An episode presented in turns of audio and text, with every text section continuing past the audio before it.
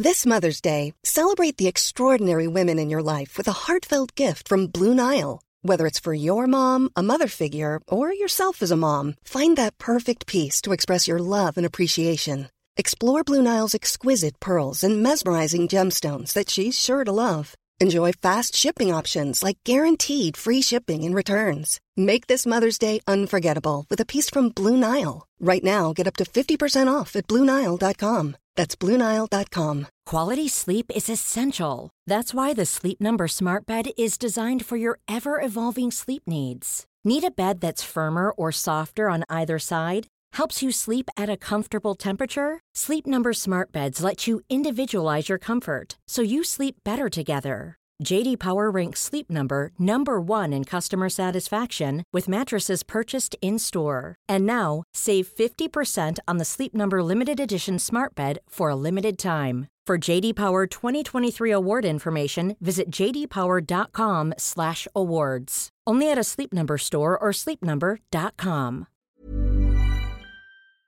The Independent Republic of Mike Graham on Talk Radio.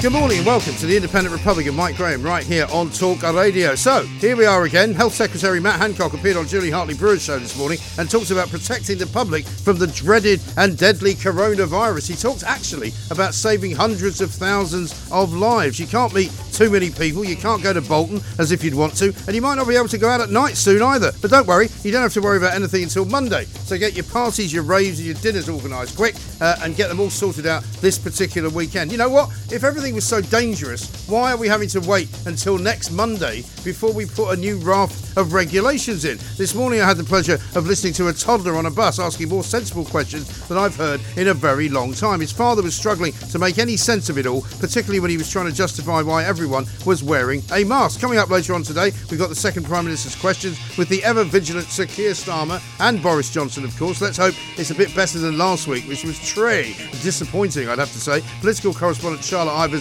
will join us for that around about midday. 0344 499 1000. I'll be continuing with my crusade to get everyone back to work in our cities, which has taken a bit of a swipe, it has to be said, thanks to Matt Hancock. This morning, my own children went back to school, so we want to hear from all of you out there. Is the house a little bit empty? Are you wandering about, wondering where everybody's gone? Because let's face it, for the last six months, everybody's been cooped up together. Are you missing them?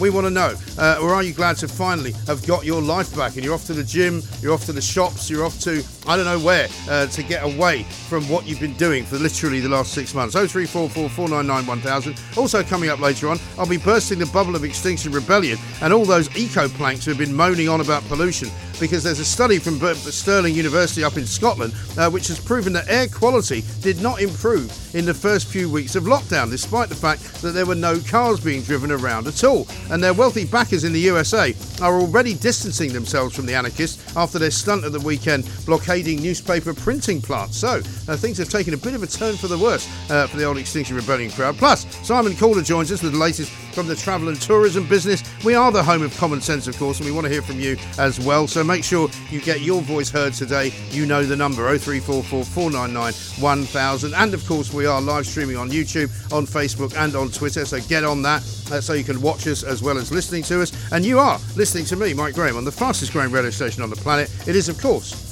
Talk Radio. Mid morning with Mike Graham. Talk Radio.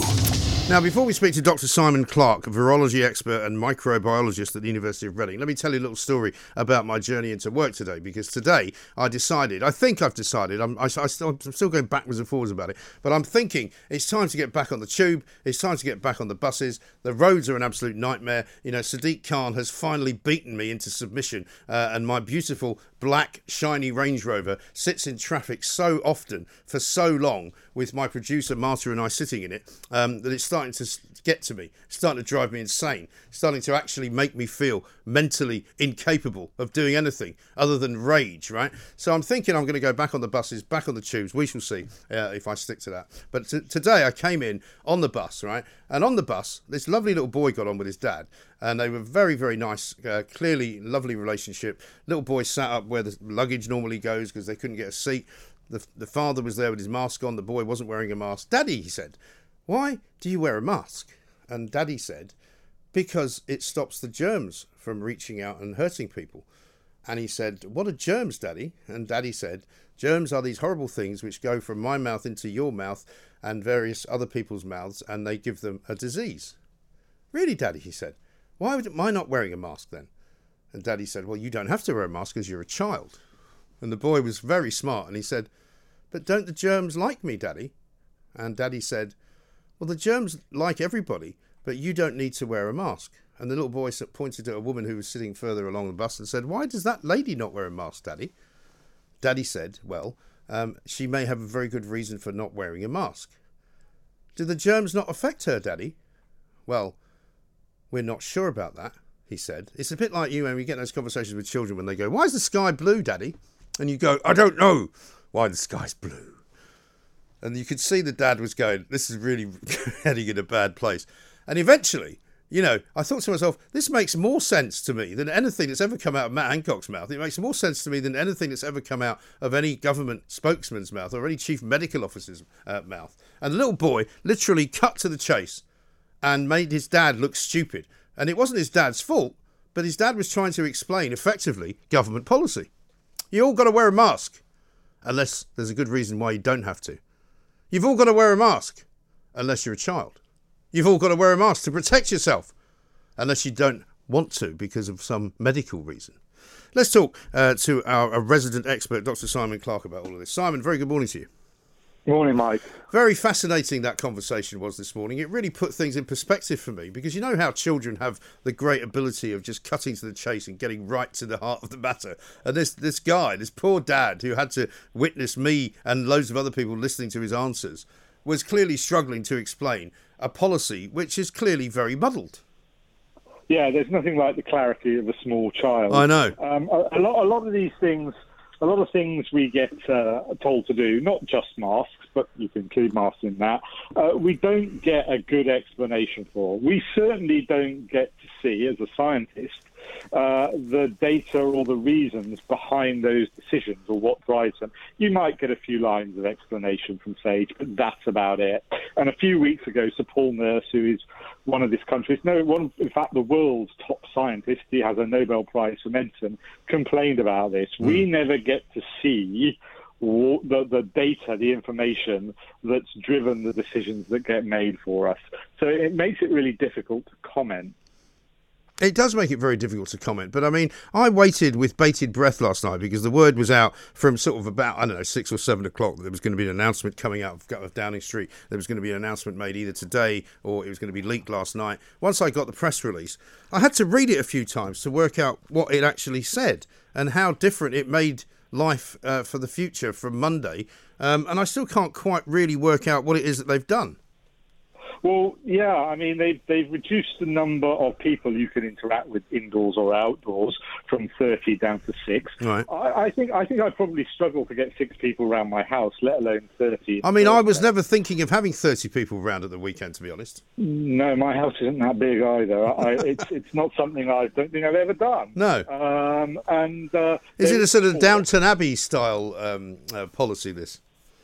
Uh, quite possibly, but my dining room table isn't that big, so uh, six people would be uh, be the, the maximum uh, that I could probably get anyway. But there's also talk I've heard of a possibility of a, a nighttime curfew like they have in Belgium, and right. that's just talk. Um, but I do wonder what effect it would have because we don't really have much of a, a nighttime culture in this uh, in this country. The, uh, the the restaurants tend to close fairly early, and the nightclubs aren't open anyway. Well, I don't know about that. I mean, I was out the other day um, uh, for dinner, and I was in a restaurant. We sat outside. Um, it was quite busy. Uh, all the tables outside were occupied. There was quite a lot of people walking around, um, and it was around about eleven fifteen when we left. So, I mean, I would call that a nighttime culture. Okay, is that in London? Yeah. Yeah. You see, most of us don't live in. Well, London. you live in Reading, which is about as dead as can be, right? I mean, you might as well live in a cemetery for heaven's sake. You know, you're just going to get out. You're going to get out a bit more, Simon. I, I don't actually live in Reading. I live just outside it, but there's not much more life here. No, no. Listen, I take I take your point. I, I mean, I used to live in Wiltshire. I've also lived in Sussex. I've also lived in Scotland. Yes, it's true that in you know the more rural uh, parts of the world that you live in, they, they tend to be a little bit quieter, I suppose. That's true. So you do have to ask the question uh, about what what, uh, what, what impact it'll have. Right. But I guess the point is as well, I mean, looking at somewhere like Bolton, which is also now in the kind of eye of the storm, because it appears to have jumped massively in terms of the numbers of infected people per 100,000. It's gone, I think, from 15 to 120, which is pretty uh, steep, I would have to say. What do you think that's all about? Um, you have to ask the question uh, are more people turning up to tests? Uh, I'm sceptical about uh, the sort of nationwide increase being down to more testing, but uh, is there a focus on, on the area? Um, like Bolton, Bolton isn't the only one. Uh, are people mixing in their homes more? Uh, are people going down the pub more? I think that's a bit difficult. I, I, mean, yeah, but these are all important questions that really should be answered by the by, yeah. by the health secretary, aren't they? Yeah, but we don't have an answer for them. Well, why don't we have an answer for them? Because surely one of the things we know uh, is that either, yes, we've got a lot more testing centres in, in, any one particular place. Certainly, Leicester would have appeared to be uh, the recipient of that situation. If Bolton is uh, rising in number that high just because of testing, surely we should know that. Well, we should. Um, and to be fair, Matt Hancock has said he doesn't think that it's just because of testing, but it's one possible explanation for the contribution. I suspect it's down to a, a number of factors but there really is no clarity on it. I've got to say, I don't buy this narrative that we're hearing that it's all down to young people or that it's down to their rule breaking. Right. Because I see people of all age groups breaking rules. Yes, absolutely. And yeah, younger, yeah, younger people go down the pub, they congregate in parks. But those are perfectly within the rules. Right. There's nothing wrong with doing those things. Right. So just because pe- perhaps younger people are uh, in greater numbers enjoying the freedoms that, that, that we're all allowed, mm doesn't mean that they're breaking any rules. No. I think people ought to remember that. No, I think you're absolutely right. I think uh, to blame any one particular group, I think is is, yeah. is the wrong way to go really? because you're going to end up sort of stereotyping people and or victimising groups of people, which is entirely unfair. I mean, I had a conversation with somebody the other day uh, who said that she got onto a train uh, without a mask on because you've got to wear it, and she literally got chased down the platform by some old guy uh, who was shouting at her, saying, "What the hell do you think you're doing? You're trying to kill me!" And it's like you really don't. It's not very helpful. That you know. No, it's not, and frankly, it's none of his business. Right. He should have reported it to uh, to somebody working at the station. Well, or, or if you're that uh, concerned, just go and stand in a different part of the train. I mean, the trains are not very busy. You know. There is that. I mean, it's easy to forget. I've walked into shops a couple of times with a mask in my pocket. Yeah. Thought, oh, quick on. Um, and uh, I did it on a train last week. I was in Portugal, um, and it's it's easy to forget. Yeah. Well, I had a situation the other day when I went on the tube and I walked through the, the barrier, and my phone is my is you know is my Apple Pay device for paying yeah. for the for the tube, and but it needs to recognise my face, right? So I had my didn't have a mask on. I put the, the, the phone onto the onto the, the, the machine. I went through the barrier. Two coppers standing behind the barrier. One of them said, "Have you got a mask, sir?" I said, "Yes, I have. I'll put it on when I get on the train." And the other guy went, "Well, you're supposed to put it on in the station." But it was quite kind of narky, you know. And I, I thought to myself, you know what? I mean, I can't say what I thought, but you know, um, it included included the F word, and I was like, you know, but it's so easy for that to turn into something um, if if somebody wasn't quite as tolerant as myself. Yeah, you know, I think there's there's a lot of latitude for us all to rub along with this. Nobody likes what's going on no. at the moment. I certainly don't. It, nobody enjoys it. Um, and people ought to realise that you know we all know that people make mistakes, they forget things. There's no need to be rude and officious. No, exactly. And I mean, if this was such a big deal as well, which is always my first point of call, and this is similar to when they said they were going to introduce mask wearing on the underground in London. Um, they said we'll do it a week on Wednesday, and you kind of go, well, why don't you just do it now? You know, this business of you know no more than six people congregating. Does that mean that if I go for lunch today with say eight people, I won't be able to do that next week because after Monday you can't have more than six? Uh, it does mean that, and the, the, logic behind it, I can't say I uh, I understand. No. I was in I was in Portugal last week, and I deliberately timed my return because I thought that they were going to impose uh, quarantine yes. restrictions on Saturday morning. So I flew back on on uh, on Friday afternoon. Mm. Had I lived in Wales, then I would have been caught and I would have been uh, banged to rights. But right. in England, they announced them on a Thursday and introduced them on a Saturday morning. I know. Um, I Yeah, I guess that's that's because people have. I mean, I think all of us. I mean. Simon. I mean, you've been, you know, an incredibly busy man over the course of the last six months. Of, you know, I, I barely see a day goes by without you being on Sky TV. But you know, uh, we've all f- sort of gone through the whole gamut of emotions. I think, and and I think more and more of us are reaching this point where you go, what's the point of all of this? You know, and it's not that we're in any way dismissive of the disease. We're not cavalier about it. You know, we still know that it can be dangerous, but nevertheless most of us, I think, certainly most of the people I talk to, who are intelligent, reasonably, um, uh, you know, well informed, people who uh, work for a living, and people who, um, you know, would like some proper clarity, are all getting a little bit fed up with this kind of warning system, which is warning us of something that most of us don't think we need to be warned about anymore. Uh, yeah, I mean, in time they might uh, uh, be proven to be wrong about that, but um, I, I, I do detect a, a fatigue around this. Yeah. Um, and uh, I, I've got to be honest with you, Mike, I don't think there's uh, there's a way around it. I think it is somewhat inevitable. This morning I was talking to a mate of mine who's uh, who's a research scientist and absolutely gets what's going on. And he said to me, "Oh, I just want life back." Yeah, and I think Um, most of us say that, and most of us are. Again, you know, we're not cavalier, we're not reckless, we don't want to, you know, start a second wave or anything like that. But very few people now think there is going to be one.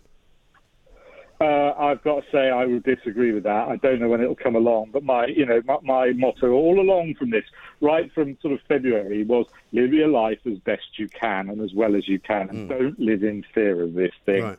Uh, be sensible, know what the risks are, and live your life accordingly. But I certainly have no intention of living my life shut behind my front door. No, quite right. Dr. Simon Clarke, thank you very much indeed. Sensible man, virology expert, microbiologist at the University of Reading. Doesn't live in Reading. Uh, no offence to people that do live in Reading, uh, but it is a bit quiet. Let's face it. Let's have a listen uh, to what Matt Hancock said. He's the health secretary, of course. He spoke to Julie Hartley Brewer this morning and he explained why the government's decided to impose these more strict rules on the number of people who are allowed to gather socially. Sadly, Julia, we are seeing the spread of the virus predominantly um, between households. Yes, amongst young people in, uh, for instance, in Bolton, where I've had to take some really firm action, uh, but also across the board. And uh, we've got to protect uh, jobs and livelihoods, and we've got to protect education. So important that the kids have got back to school, uh, and um, we and, and tackle the virus where we see it being uh, transmitted. We'll play some more from Matt Hancock's interview this morning with Julia Hartley Brewer. But I'm like uh, uh, Dr. Um, Simon Clarke that we just spoke to, slightly confused as to what difference this will actually make. I don't think it's going to make a huge difference to most of our lives. It's not as if you were going to invite 30 people round to the house at the weekend, were you? You weren't going to have a barbecue for 25 minutes. Maybe you were. But, you know, the point is, is that, you know, now being told that you can only operate in groups of six, what's going to happen when Extinction Rebellion go on the march the next time? Are they all going to get arrested? Because that's never happened before. If Black Lives Matter decides to have a march on Sunday, or possibly on Tuesday after the new rules come in on Monday, are they going to all get arrested? No, of course they're not. It's rubbish, isn't it? This is Talk Radio. Talk Radio. Now, uh, let's talk about something slightly different. We've been talking about Brexit for the last couple of days. We've been talking an awful lot um, about, of course, the COVID 19 situation because um, one of the things that we hear all the time, particularly uh, in the latest uh, few days with Extinction Rebellion blockading print plants and trying to do their very level best to make sure that uh, everybody doesn't uh, doesn't get to read a newspaper about anything in particular. There's a fascinating study that we spotted that just came out yesterday from the Institute of Social Marketing and Health at the University of Stirling, uh, and the the uh, it was all about traffic. It was all about air pollution. And here's what it says: a decline in vehicle use during lockdown has had absolutely no impact on reducing toxic particle emissions. Uh, traffic is not a key contributor to air pollution. Let's talk to one of the uh, uh, authors of the study, Dr. Ruaraidh Dobson uh, from the University of Stirling. Ruaraidh, very good morning to you. Good morning. Thanks very much indeed for joining us. Interesting, this. I read it yesterday, and, I, and although you will probably do what most scientists do when they encounter journalists, and say, yeah, but the problem with you journalists is you take one fact and turn it into a story. Um, there's actually a lot more to it than that, and I accept that that's probably true. Um, it is interesting, though, isn't it, that one particular type of toxin doesn't actually go away. Uh, and, and your study, in fact, says it might the air quality in people's homes might be actually worse than it is on the street. Yeah, so I, I think um, what we were really interested to find when we uh, did this study, um, we were expecting to see a small decline in um, those toxic particles, those very small po- very small particles yeah. outdoors. Mm. We didn't really see that um, that that decline.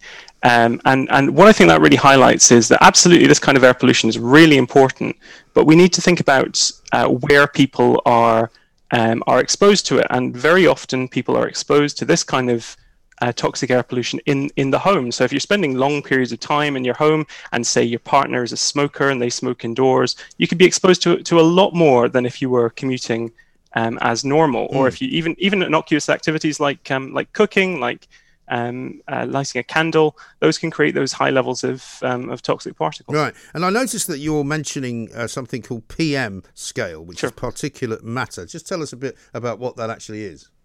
So, particulate matter is um, uh, everything from, from dust that you can see down to um, incredibly tiny particles that you, you, can barely see on a microscope. Um, and the kind we were interested in is called particulate matter, It's smaller than 2.5 microns. Mm. What that really means is just those particles that are small enough, not just to not just, to, just that you breathe them in, but that you breathe them in, they go all the way down deep into your lungs. And when they're deep in your lungs, they can cause lots of different kinds of damage. They can they can affect um, the, the, parts of the lung that actually take in air make it harder to do that. So cause things like um, uh, chronic obstructive pulmonary disease, like emphysema. They can get into your bloodstream and they can um, there they can cause all kinds of havoc and they can cause um, heart disease and they've even been implicated in stroke so breathing in those kind of toxic fine particles um, i think it's a really good argument to say that's the most harmful kind of air pollution right. that we know and one of the things that we hear from Extinction Rebellion all the time uh, is that, you know, it's air pollution that's killing loads of people all over the planet. They had to actually remove some of their claims from a, from a film recently uh, because it turned out they couldn't really back them up. But certainly there is a, a general kind of belief out there that there is um, a number of people dying every single year because of air pollution. But from what you're saying, it may not be anything to do with cars. Well, um, I think it's important to say we did this study in Scotland, and um, some some of this stuff uh, you were talking about common sense. A lot of this stuff is common sense. Mm. Scotland's a really windy country. Yeah, and um, and I know. And, I used to live there. well, um, well, well. i am I'm, I'm just hoping you can't hear the howling outside today in Edinburgh. uh, but um, yeah, Scotland's a really windy country, and um, again, common sense. That means that um, uh, that that outdoors that quite often blows pollution away. It's very different if you look at say um, say somewhere like um, like Delhi in India or like um, uh, Shanghai in China or even go go down to Milan in in in northern Italy.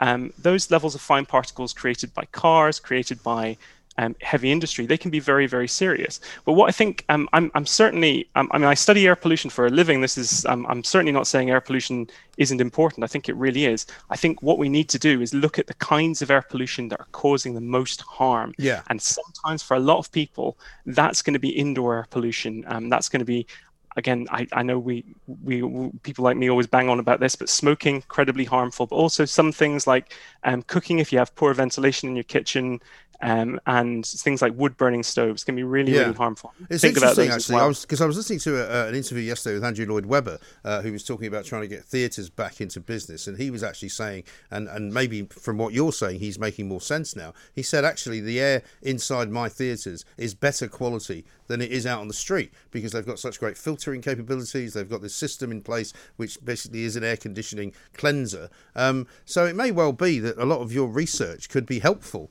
in kind of um, reopening places where people could go, where at the moment they can't go? Well, I think that's a really interesting point. Um, it depends a little bit. I don't want to get too far into the weeds, um, but um, you hear a lot now about like droplet transmission mm. versus mm. aerosol transmission. I think we are all everyone's turning into an epidemiologist these oh, days. yes, yeah. All those all those former experts in world trade have now become yeah, absolutely. I, I, see yeah. them on Twitter every day.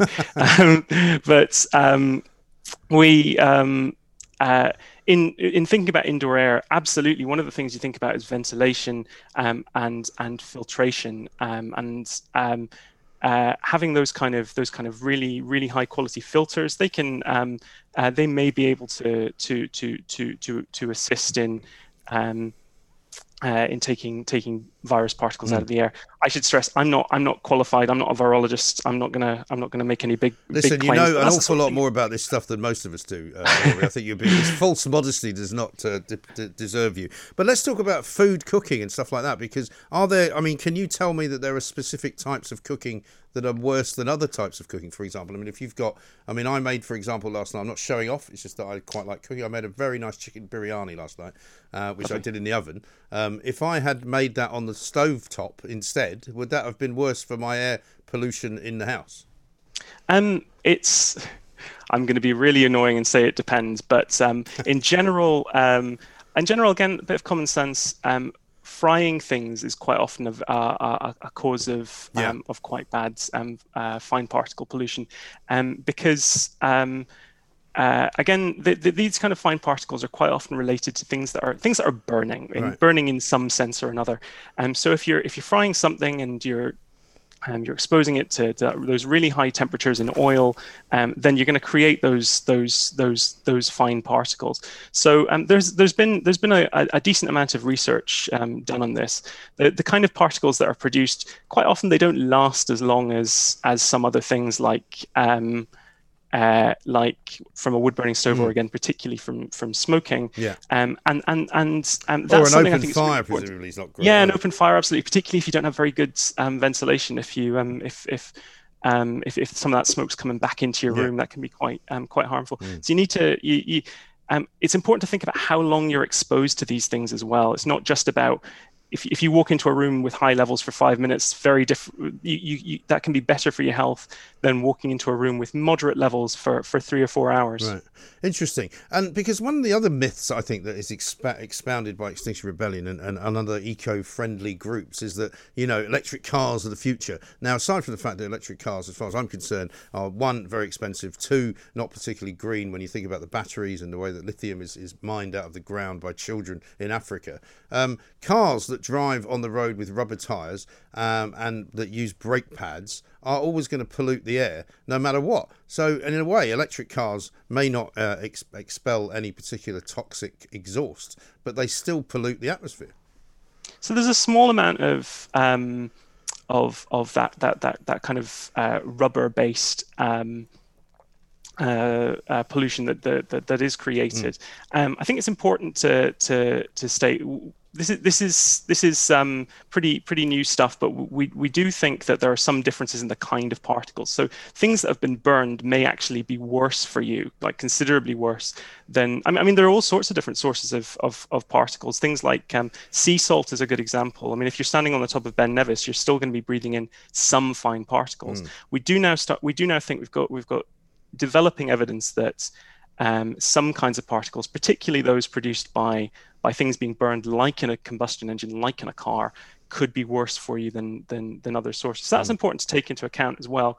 And again, I want to stress we, we did this study in Scotland, um, very specific circumstances. If you were looking in in in Milan or or, or in somewhere like um, like Delhi or like in Shanghai, you might see very a very different um, very different uh, situation. You might, and you might even see a different situation in some parts of London. Yes, indeed. Well, Dr. Ruaraidh uh, Dobson, thank you very much indeed for joining us. University of Stirling, fascinating uh, subject matter, uh, all about air pollution. You see, even I can tell you, and if you're in Extinction Rebellion listening right now, listen to this very carefully. Even I can tell you that air pollution is a lot more complicated uh, than you think it is, right? The study says that despite the fact that there were really hardly any cars on the road, and forget about the wind, right, for the moment, despite the fact that there were hardly any cars on the road, the air pollution levels in Scotland did not dip because of the fact that there were no cars on the road. The air pollution levels pretty much stayed the same.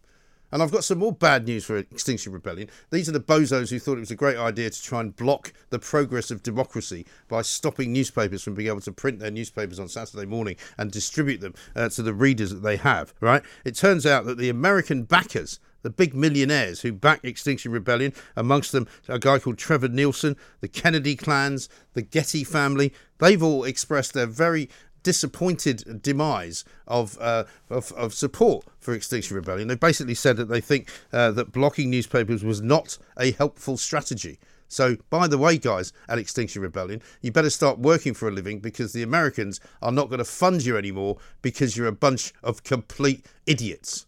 Well done. Congratulations. Not only did you stop Sir David Attenborough's piece from going out in the sun, which was all about saving the planet, uh, you bambooed and stuck yourselves to various lorries, lay down in the road, tried to stop newspapers from coming out, apart from, of course, The Guardian in the Mirror. Um, and it looks like you've shot yourself not only in the foot, but also in the head. Well done. This is Talk Radio.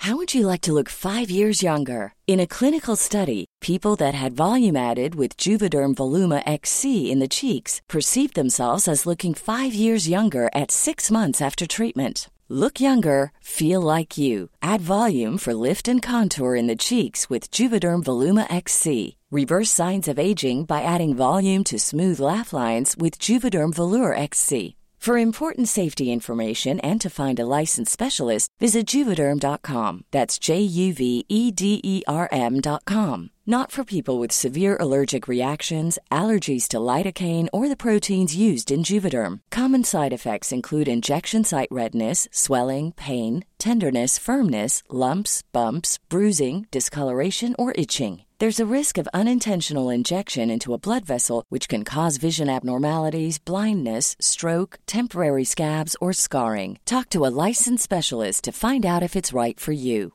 This Mother's Day, celebrate the extraordinary women in your life with a heartfelt gift from Blue Nile. Whether it's for your mom, a mother figure, or yourself as a mom, find that perfect piece to express your love and appreciation. Explore Blue Nile's exquisite pearls and mesmerizing gemstones that she's sure to love. Enjoy fast shipping options like guaranteed free shipping and returns. Make this Mother's Day unforgettable with a piece from Blue Nile. Right now, get up to 50% off at BlueNile.com. That's BlueNile.com. Quality sleep is essential. That's why the Sleep Number Smart Bed is designed for your ever evolving sleep needs. Need a bed that's firmer or softer on either side? Helps you sleep at a comfortable temperature? Sleep Number Smart Beds let you individualize your comfort so you sleep better together. JD Power ranks Sleep Number number 1 in customer satisfaction with mattresses purchased in-store. And now, save 50% on the Sleep Number limited edition Smart Bed for a limited time. For JD Power 2023 award information, visit jdpower.com/awards. Only at a Sleep Number store or sleepnumber.com.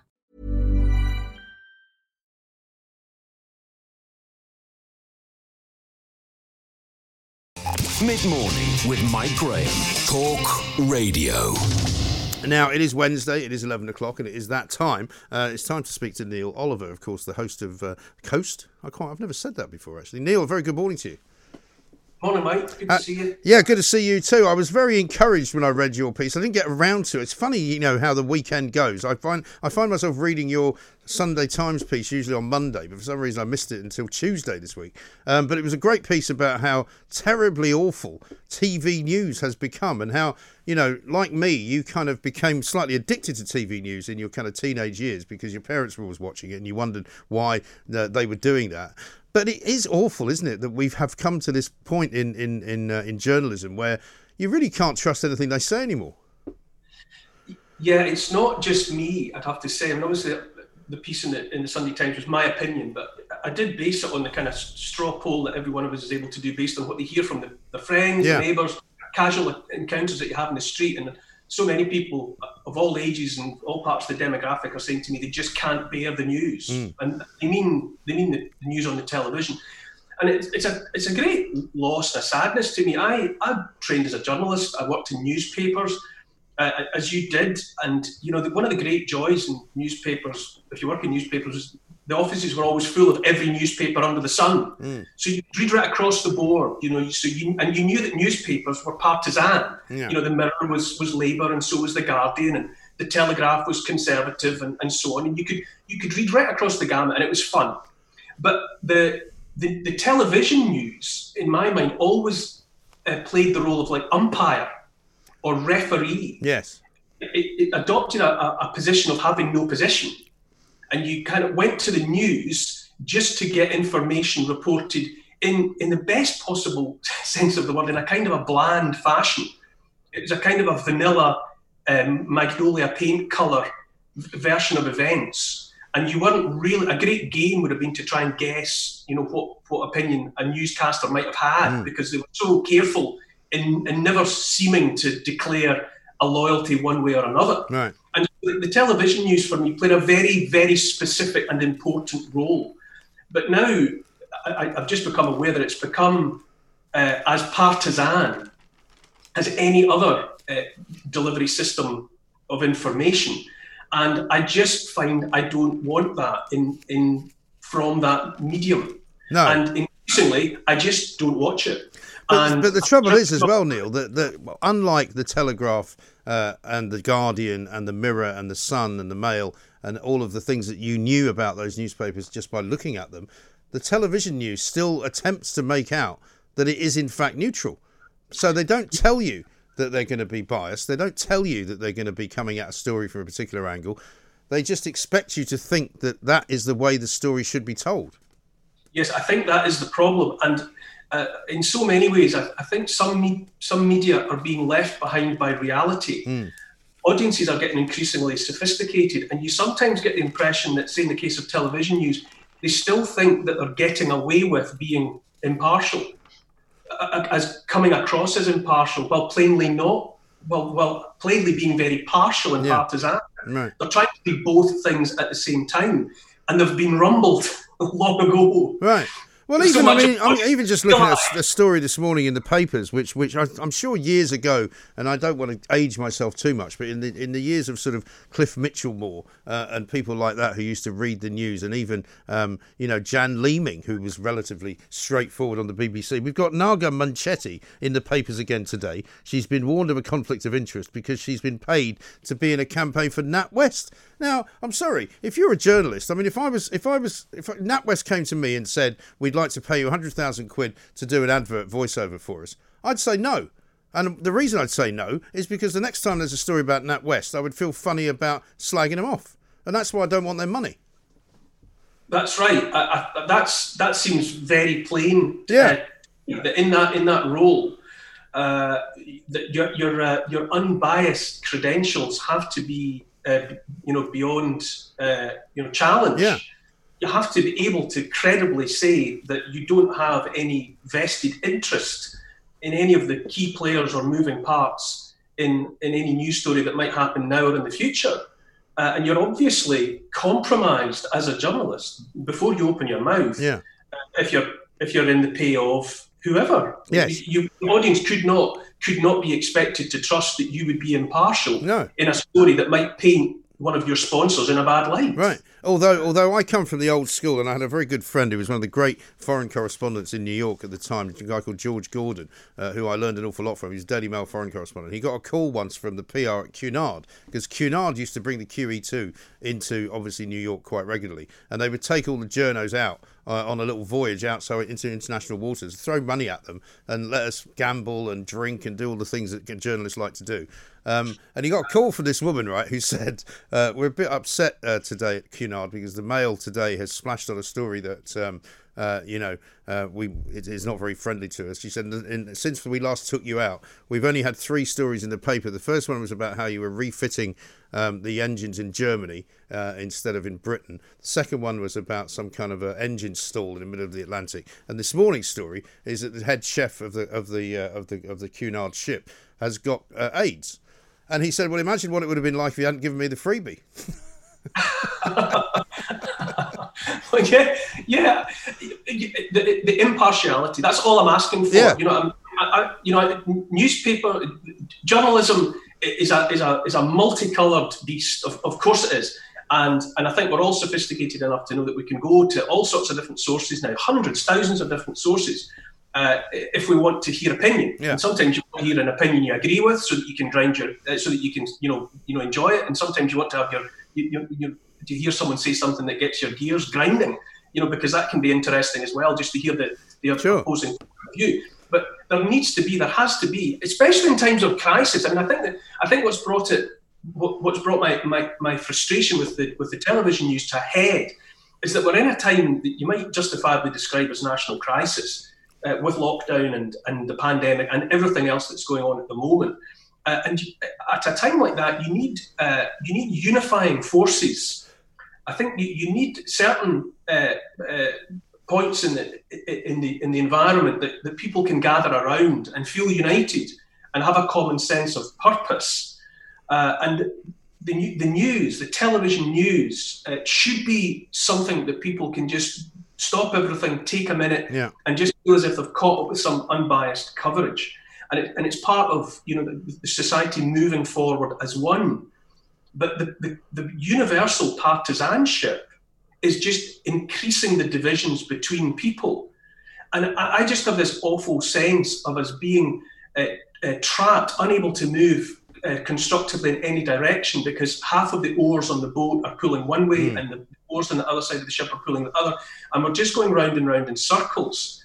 Uh, and the, the constant division is perpetuating that situation. And we can see it, you know, and you know, here every decision that we seem to be asked to make as a population seems to be quite close. It always seems to be around the sort of 50-50 mark, mm. Brexit and the rest of it. The same thing's happening in, in North America. You know, they they seem to split 50-50 between the Democrats and the Republicans election after election. And there's a there's a sense because of that 50-50 split in which no one, it doesn't matter who wins or, or who's got the, the, tiny majority at any given moment, because the other side are, are pushing so hard or pulling so hard against wherever the majority want to go that, that there's this terrible stasis uh, and at a time like this, when we're facing a, a, war, if you like, you know, we're at war with COVID 19. Yeah. That is the perceived enemy. And we need to be united. We need something to pull us together. Uh, and I would have thought it would have been a perfect time for the for the television news to take that role of trying to pull everyone together. And, mm. and instead, it seems very effectively to just be increasing the atmosphere of, of division. Sure. And well, it's interesting, isn't it? Because I mean, it was only a couple of weeks ago that the news broke, and in fact, it was the front page of the Mail on Sunday. Uh, that there's, there's two, one of them emanating from inside this building. Uh, there's two possible new TV channels starting up, which will have a sort of right of centre um, direction, if you like. Um, but I wonder whether the reason for because it used to be that you'd watch the TV news for sort of footage of stuff, wouldn't you? You'd watch TV news because they would have the film of what was something terrible happening in in Burma uh, or in Rangoon or in Hong Kong, and you would see the video footage. But now it seems to be personality led, and it's sort of personality journalism, and I wonder if that's the change. Yes, I, I do think there's an, there's definitely a part of part of the truth in that because you have to uh, buy into the you have to like the person or not uh, because on a daily basis you're hearing their opinions. Yeah. And so you have to find some accord, or you have to be the kind of person that, that likes to be that likes shouting at the, at the screen all the time. Right. And I'm not one of those people. I, I just can't be bothered with it. Uh, and so because it, it, nowadays with so much of the news, it's, it's so you can so quickly discern uh, what way someone is is facing uh, politically or, yeah. or, their opinion on any given matter. That if it doesn't chime with your with mine, I just tend to think, oh well, if, if, if it's opinion I'm after, I can get it somewhere else. Right. I don't need to get it here as well. Right. But also, do you not find it fascinating in a way that uh, I mean, you've also uh, there's a piece in the Mail this weekend as well about your kind of constant battles at the moment with various um, issues in Scotland. You know, the hate bill, uh, the hate speech bill, which is coming through, uh, your defence of and and or uh, kind of you know, uh, you know musings on Boris Johnson and on on the State of the Union and all of that. And it does feel. I mean, I I know exactly what you mean when you say you feel as if you're in the First World War trenches, sort of genuinely fighting people off all the time. And I've got, for some reason, I've discovered within myself really that I didn't know was there some kind of uh, stubbornness mm. that I hadn't really hitherto appreciated. I, I, took a great deal of, I've watched a few times, I'm sure you saw it as well. There was a clip on, on YouTube and whatever of one of the, uh, a restaurant outside. Uh, people sitting outside a restaurant in one of the troubled American cities. Yes. I don't know if it was Kenosha or Minneapolis. Yeah. And uh, Black Lives Matter protesters were haranguing people sitting at tables right. and trying to force them to raise their fists into the into to the, the Black know, Power salute Black thing. Yeah. yeah. And, were, and, most of all of the visible uh, customers had you know had cowed were cowed and had and had raised their hand because there was a mob of, right. of most white people as it happened, screaming, screaming into the faces of these patrons of these restaurants. But there was a woman in a pink blouse or a pink shirt who was steadfastly refusing to raise her fist. And for right. the duration of the footage, she didn't raise her fist. And I thought, you know, be that woman. Yes. No, absolutely, absolutely. And I, I, took I took great heart from it because there are times when it doesn't more important, really, than what it is that a mob is, is shouting, even if the mob were right, hypothetically, if they're using shouting mm. and threats of violence to get their opinion across, then the only response is to is to refuse to buckle. Yes. Well, I, I, like I like that scene. It's like that scene in Midnight Express, you know, when he goes into that room and they're all walking around the pillar and they're only doing it in one direction. He starts walking in the other direction. That's me. That's what I'd be doing. you have to, so I've discovered because I, you know, inadvertently and naively, I suppose, wandered into into territory where I had a contrary view to a lot of outspoken other people. Mm. I, I, I found myself being shouted at mostly metaphorically speaking. Yeah. I mean, ninety-nine percent of it is keyboard heroes, but I'm being shouted at in some way, and I think no. Uh, if there is one thing that I will not submit to, it's being yelled at. Right. I don't care what the opinion is. If it's being shouted at me, and if it's being uh, reinforced by threats of violence, real or imagined, my only position that I have to adopt is to say no. I will I will resist that push. Yeah. Uh, you know, with all with all available strength that I have. So I'm in this kind of. I, I, I use the sort of analogy of Ypres Salient and the war of attrition because I don't see any way out of it. If I continue to be shouted at, mm. I'll just have to keep on doing what I've been doing, and it's obviously wearing, and I'm sort of bored with the whole thing, and I'd like to move on. Yeah. as long as I keep on being, as long as large numbers of people keep on insisting that I change my views or shut up, right. then I won't change my views. I won't you shut, shut up. up. No, I know there is there's a certain sort of cussedness, as my mother would call oh. it, um, which is I think a fairly Scottish trait, to be honest, uh, which I definitely have, and which is very almost addictive in its in its own way. Because um, while like you, I occasionally think, do you know what? I just can't be bothered, and I'll put the phone down for a while and just leave it. Especially at the weekends, if I'm with the kids, I'm just like, you know, I'm not going to get involved. Um, but you know, it's quite tempting to just give it back to them because you just think, you know, who the hell do you think you are telling me this or telling me that or calling me this name or yeah. hurling this abuse at me? I don't believe that you have the right to do that without me coming back at you it's quite it's quite interesting when you consider your own personality under those circumstances yeah. because kind of come to realize that the inside of your head or your person is populated by more than one character mm. in a sense. Yeah. And it's like these people with you know multiple personality syndrome. It, it, it appears that it's only when you get put into a certain circumstance or a certain set of circumstances that suddenly out of nowhere a, a character almost like a different character in a novel suddenly comes center stage. Mm and you hadn't previously known that you were inhabited by that person. And so I have I have found this character inside myself right. as a response to these uh, the, the, circumstances in which I found myself, and I find that quite fascinating. Hmm. I would never have known that I had this trait if I hadn't blundered haplessly into this into this political and culture war. But yeah sometimes I, I have somebody living inside me who just won't shut up and just won't right. stop. Well, also, you do, it shouldn't be forgotten, have some pretty decent causes to fight for because, you know, you are still in the midst of this hate crime bill. And, and interestingly enough, talking about, say, the coverage of TV news, I mean, the, I, I know enough about Scotland to know that the, the media in Scotland is far more partisan in a way, politically, than the media in England is. In terms of you know what they write about. You. Have you lost me? I've lost you at the moment, Mike. Oh, okay. Um, so Neil can't hear me at the moment. We'll come back to him. I mean, what I was basically saying is, is that we know, for example, uh, there's a newspaper called The National, uh, which is published by the Glasgow Herald Group, which should actually, to all intents and purposes, be a proper newspaper. But it turns out that it's not a proper newspaper. It is, in fact, a, a sort of a hymn sheet for the SNP. And all it does really is promote the SNP's views. And every time, in fact, you've appeared in, in the, the pages of the National, I think, Neil, after being on this show, haven't you? Oh, oh, all the time. The National, uh, yes, I, I, I, appear. I appear. Uh, well, I don't know. I, I don't see it. In, in fact, I, I think it, has got a very small circulation, I believe. Yeah. Um, but uh, as far as, as newspapers go, it's, it's, it's more like a, a newspaper that's had that's had one too many Babychams at a party and she's really just its bed. Uh, it's gone gone beyond the point of reason and yeah. there's really not much more point in it hanging around until it's had a good night's sleep. Um, and yes, I have I have suffered the, the brickbats of of their attention, but uh, you know that it's just it's just part and parcel of uh, the of the political situation. That's yes, it's it's um, obviously I'm very affected and, uh, about what's going on in Scotland, but it's a, it's across the board.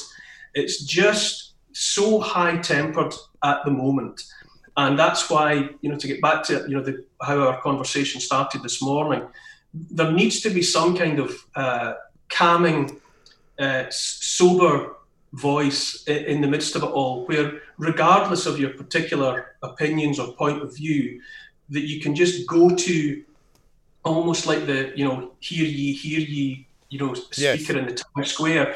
You just need to be able to rely on getting some up to date, unopinionated information that lets you feel as if you're keeping up with the with the state of play and the state of the nation without having to worry at the same time about the motivations of the of the people who are uh, who are giving you who are giving you that. You know, you, otherwise we start to stray into the territory of agitprop. Mm.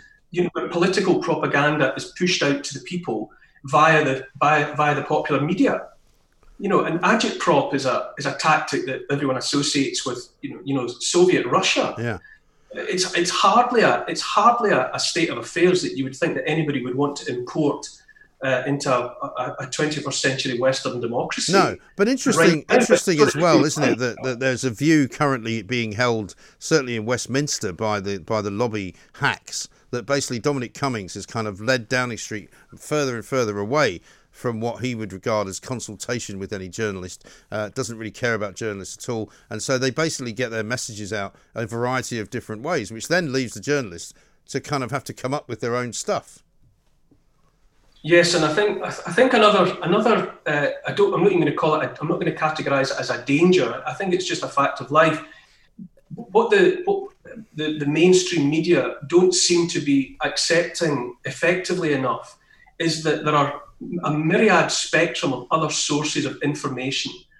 Uh, and, and, quite often, you know, things that are online and whatever, they're often characterized as conspiracy theory or, or downright lunacy and they're you know they're, they're derided and refuted in all sorts of ways but be that as it may even if that were true and i'm certainly not saying that all the information that's available online is is you know is fake news. I'm not at all. I don't right. believe that i think there's a lot of good sources of information out there. But it remains the case that as far as i can tell people are being driven more and more away from any sort of terrestrial unifying popular media uh, into into the online options. And people are, are those those audiences are growing exponentially, and that is that's just a fact. And what, what it means is that a lot of the traditional sources of information are now becoming irrelevant. Mm. I don't know what the audience figures are, but I can only imagine that across the board in, ter- in terrestrial uh, terrestrial news, I assume they're going down. They're not very good. I can tell you that for a and, fact. And, and and other other sources of information are becoming in, increasingly popular. And I am I am assembling for myself, as I'm sure many people are, sets of podcasts, uh, p- people online, uh, people where where there seem to be these long form conversations mm. where people of all sorts of political and religious creeds and colours seem to be invited to come together and have long, calm, sober conversations. And I'm going increasingly to them. Yes. And, it, and it's not by any means because I agree with everything that I'm hearing. It's because in the context in which those people speak, you see that they're being listened to and they're all being given right. uh, credibility. And what a big problem that I have with so much of the terrestrial television news is that you, they, they, they suggest that they're having a panel of people, but you know right away that, that one or two have the same opinion as the as the newscasters or the presenters, and they are in, introduced and taken more seriously. And in, invariably, even in the, the way in which the other people are introduced, you can tell that they're being teed up as the as the characters that are going to be knocked down. Yes. By the presenter and other people on the panel as the conversation goes on. Right. They're almost as if they've been brought in just to be knocked down. Yes. And and it's it, it has affected the debate over say, uh, uh, climate change, Extinction Rebellion, and so on, always seem to get an, an easier time uh, in terms of the way the protests are, are, policed and looked after out in the public domain, and then their spokespeople uh, tend to be allowed to dominate the debate, and anyone who has a contrary view is set up as a crank and a denier. Right. and that's not that's not any basis for uh, for de- for debate and conversation going on because you can't. We're in this situation all the time now where where people are being called stupid for having a contrary point of view away from the what, what the terrestrial media seems to regard as as the right opinion. And it simply doesn't work to call people stupid. No. No. Even if are, even if people are stupid, you're not going to get anywhere by calling them stupid. No, I find it much better to let them speak and prove that they're stupid in actual fact. But listen, uh, we're running uh, way over. I'm in big trouble now with Marta, my producer. But I'll finish with this, Neil. Um, a piece of breaking news for you, just to show up uh, exactly where we are in the world. Donald Trump has been nominated for the 2021 Nobel Peace Prize. This is Talk Radio. Talk Radio. Right now, though, uh, it is time for homeschooling. Now, my children went back to school today, uh, and so many of you parents, I dare say, will be wandering about the house wondering whether whether you can sit down, whether you can enjoy a sandwich, whether you can watch some afternoon television because the kids are out of school. Finally, you got rid of them. Finally, got them off your hands. But we're still going to do the homeschooling for the what for the foreseeable future because a lot of people find it quite interesting. One, I find it really interesting. Two, uh, and also uh, you learn about something that you didn't think uh, you knew anything about. And we're going to talk now to Dr. Mark Witton, uh, who's a paleo artist, a paleontologist, and a flying reptile specialist. Sounds quite terrifying. Dr. Mark, a very good afternoon to you. Good afternoon. How are you doing? Very well indeed. Thank you very much indeed for joining us. Flying reptiles. Now that conjures up sort of, you know, all sorts of horrors, doesn't it? Well, it, it does, uh, and certainly if you think about what you see in kind of films, yes. and, you know, lots of television shows, that's that's definitely the impression you get.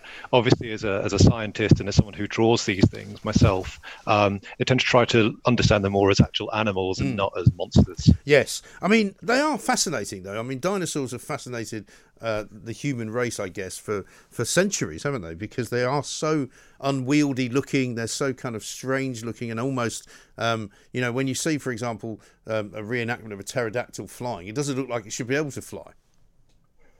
Well, indeed, and I think that's uh, I mean for, for pterosaurs in particular, which is the that's the the, the term uh, the, the, scientific term for for pterodactyls. Mm. They are um, very difficult animals to understand because they're they're just anatomically so unusual. And I think we're we've been studying these things for, as you say, two centuries, and it's probably only about now that we're really getting a handle on how they took off, how they flew. Um, there's a lot to, know, a lot of challenge when you're just working with with bones and often incomplete bones. You, know, don't always have the full skeleton. It can take a long time to actually understand how these things went together, what they looked like, and how they worked as sort of biomechanical machines, if you like. Right, because I'm looking at a, a, a, little sort of crib sheet here, a Pegomastax, uh, which I've never heard of before. Apparently, is one of the strangest dinosaurs known to man, a cross between a parrot and a porcupine. And probably somebody like yourself, Dr. Mark, would have much greater knowledge than, than most people on dinosaurs. There's probably lots of dinosaurs that we don't really know about that you do know about. Well, I mean, I, would hope so. Otherwise, I'm not doing a very good job uh, with what I do. But um, yeah, I mean, I think one of the one of the real things to come out of paleontology for the last, say, a half century. So studies in dinosaurs have been going on for for 200 years, but in the last half century, we've really started to learn about what they were like. And I think one of the major things to come out about dinosaurs is that a lot of them really didn't look anything like we traditionally have assumed they have. Uh, and one reason for that is because a lot of them were covered with feathers mm. or the kind of the evolutionary precursor to feathers. So things like um, uh, things like Velociraptor, mm. for instance, we know for fact that Velociraptor was covered in feathers. It would have looked like a sort of imagine a flightless uh, ground eagle, if right. you like, with teeth and right. big claws. Um, it looks completely different to the kind of things you see in Jurassic Park, for instance. Mm. So it's not a sort of miniature T Rex, which is how they kind of portrayed it, wasn't it?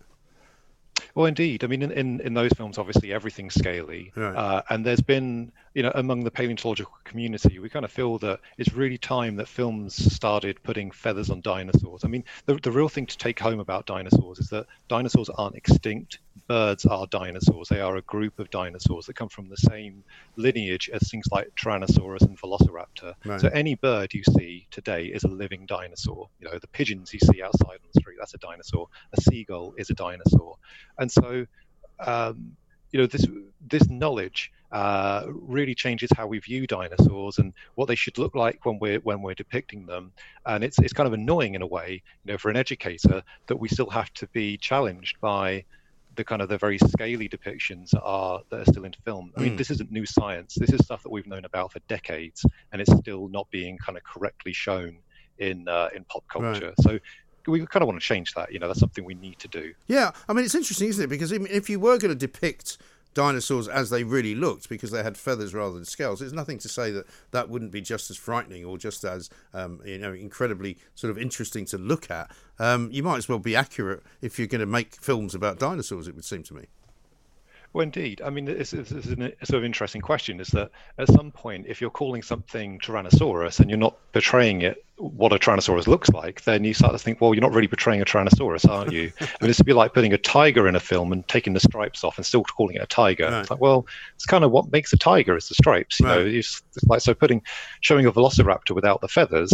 Um, you're kind of not really showing what a velociraptor looks like. So as you say, if we're going to do this, we might as well do it correctly. Yeah. And that's something that we still, still, we're getting better. We're definitely getting better.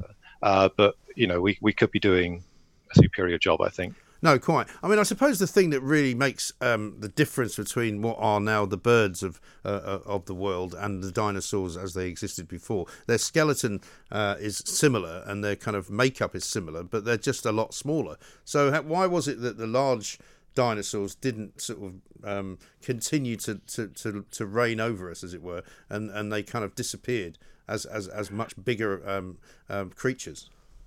Yes, I mean this is this really comes down to kind of a, an ecological aspect. So the the dinosaurs that existed before 65 million years ago were doing all sorts of really you know different things to what living birds are doing. So uh, the vast majority of them didn't- didn't fly. Obviously, some of them were giant plant eaters, giant herbivores, and so you end up being a very different looking animal to a small flying dinosaur, which is you know, by, by, by virtue of being a flying animal, you tend to be on the smaller size. The biggest flying animals that have ever existed get to about a quarter ton in weight, so about 250 kilograms. The biggest dinosaurs that existed, you know, over 65 million years ago were probably 50 tons or more in weight. So you know, this is all just about what kind of animals they are. Um, you know what they what sort of adaptations they need to be able to live the lifestyles they, they were they were doing. Right. and of course we know that all of those really big spectacular dinosaurs um, we know that they all got wiped out in a big mass extinction about 66 million years ago. A big asteroid came in hit the planet around the gulf of mexico. And uh, you know that was a real bad day for life on earth. Something like 70% of species got wiped out in that extinction. And when that when you get such a cataclysmic event that's you know just ecosystem collapse and all those big dinosaurs that need lots of food that um, you know rely on these big healthy environments to live in they're just all going to get wiped out And was the landmass then kind of not what it is now, as it were? Was it all part of one thing? Because we we find basically dinosaur fossils all over the world, I suppose. Um, again, you'll know more about that than me. But was this as uh, was the Earth as it is now in terms of continents? Um, it was getting closer to what it is now. So when dinosaurs first appear about 220 million years ago, all the continents were part of one big landmass called Pangaea. Right. But throughout what we call the Mesozoic era, which is the kind of the is the middle period of life on Earth, um, if you like. Throughout that period, the continents start to break apart. So they start all together, but they start to drift towards their modern configurations. And so by the time the dinosaurs go extinct at the end of the Cretaceous period, about 66 million years ago, you've got the continents looking roughly where they are now. You've still got some way to go. You've still got 66 million years of continental drift to occur, but you've you're getting things roughly where they are now. So things like South America by this point are separated from Africa, and you've got North America and Europe and Asia. We're kind of all in the northern hemisphere. Um, one of the strangest things is that India is still kind of hanging around quite close to Antarctica, quite close to Australia. And uh, what you see with, with India is that throughout the Cenozoic era, which is the era that we're in now, which, uh, which follows on from the Mesozoic era, um, India sort of sprints. You know, if you can imagine a continent sprinting, it sprints up to collide with Asia uh, relatively recently. So that where it's collided with Asia and it's building the Himalayas, that's still happening now. That's still a recent event. The Himalayas are still a young mountain range, still being built. Okay. And do you have a favourite dinosaur, Mark? Because obviously you study these things all the time. Uh, do you do you have one that you particularly like? Um, uh, it's difficult. I mean, I, I- think I have to say my favorite dinosaur at the minute is my pet chicken called Bort. Um, uh, that's my favorite living dinosaur, I Right. would say. Okay. Uh, in terms of fossil species, I, I don't know because I, I mean I work on so many different things I get employed a lot as an artist to reconstruct different fossil animals, Right. and it really is what am I drawing that week? Because you know you start learning about these things and they're just so interesting, um, and uh, you know it's, it's really difficult for me to pick one favorite. Hmm. I would say if you put, you know put a gun to my head, I really do like the big long neck dinosaurs. I think they're so they're just so Yeah. unusual. Yeah, they're so huge. They're so um, so extreme, yeah, anatomically extreme. They're they're really interesting animals. Yeah, like sort of Brontosaurus, that kind of thing. He said, thinking of the only long necked dinosaur he could remember. Yeah, Brontosaurus is a, is a fantastic animal and so much weirder than you assume. I mean, you look at the, the neck of Brontosaurus is amazingly fat. It's Right. really, really wide. And uh, current thoughts on why that might be the case is that they, these animals might be sort of wrestling with their necks. Hmm. So if you imagine um, elephant seals, when elephant seals are fighting, they kind of slap each other with their necks. Yes. And they kind of, well, I say slap, it's you know much more powerful Yeah. than that. They're kind of wrestling with their necks and with the front of their bodies. And it's thought that some of these uh, big things like Brontosaurus might be doing the same. Right. Uh, so again, you know, talking about how different dinosaurs are. I mean, what a radical idea to have these two 30-ton animals slamming into each Yeah. other with their necks. Incredible. I mean, that's that's just pretty cool. Absolutely. And do you think we'll find more species or more different types of dinosaurs that we haven't yet discovered? Oh, all the time. So there, there's about a dinosaur announced every week. Hmm. Um, there's really new dinosaurs. This is a, a golden age for dinosaur discovery. Um, and it's, uh, I mean, the great thing is obviously with the internet, you can keep up with it quite readily. There's lots of websites, lots of uh, lots of news articles coming out all the time about different dinosaurs that are being discovered. Just this week, uh, we've got a new species of burrowing dinosaur that was found at the end of its burrow. Uh, so it was buried alive, preserved, completely crouched. You know, so you just got to imagine this little dinosaur, this big volcanic eruption going on. Um, it gets buried at the end of its burrow because it can't leave. Hmm. You know, it's, it's completely trapped. And, Right. you know, discoveries like that are being made all the time. And the places to look out for, Asia is particularly good at the minute. So we're getting lots of new dinosaur discoveries in China in particular. Um, but South America and Africa um, are kind of the, the, the South America to some extent has, has been explored, but Africa, there's really not been much exploration for dinosaurs there. There has been some historically, but there's going to be loads of new stuff coming out of the southern continents um, in the in coming decades because they're the sort of the, the last blank spots on the map, if you like, for dinosaur exploration.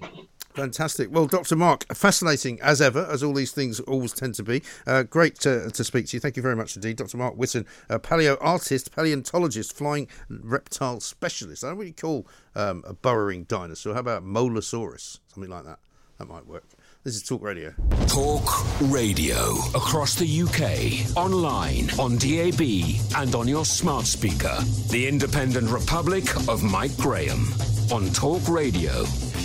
If you enjoyed that, be sure to catch the whole show 10 to 1 Monday to Friday on Talk Radio via DAB online or via the Talk Radio app. And if you have an opinion on the stories we cover, we'd love to hear from you. Call us on 0344 499 1000 or tweet at Talk Radio during the show to have your say. Mid morning with Mike Graham. Talk Radio. Planning for your next trip? Elevate your travel style with Quince. Quince has all the jet setting essentials you'll want for your next getaway, like European linen, premium luggage options, buttery soft Italian leather bags, and so much more. And it's all priced at 50 to 80% less than similar brands. Plus, Quince only works with factories that use safe and ethical manufacturing practices. Pack your bags with high-quality essentials you'll be wearing for vacations to come with Quince. Go to quince.com slash trip for free shipping and 365-day returns. Hi, I'm Daniel, founder of Pretty Litter. Cats and cat owners deserve better than any old-fashioned litter. That's why I teamed up with scientists and veterinarians to create Pretty Litter. Its innovative crystal formula has superior odor control and weighs up to 80% less than clay litter. Pretty Litter even monitors health by changing colors to help detect early signs of potential illness. It's the world's smartest kitty litter. Go to prettylitter.com and use code ACAST for 20% off your first order and a free cat toy. Terms and conditions apply. See site for details.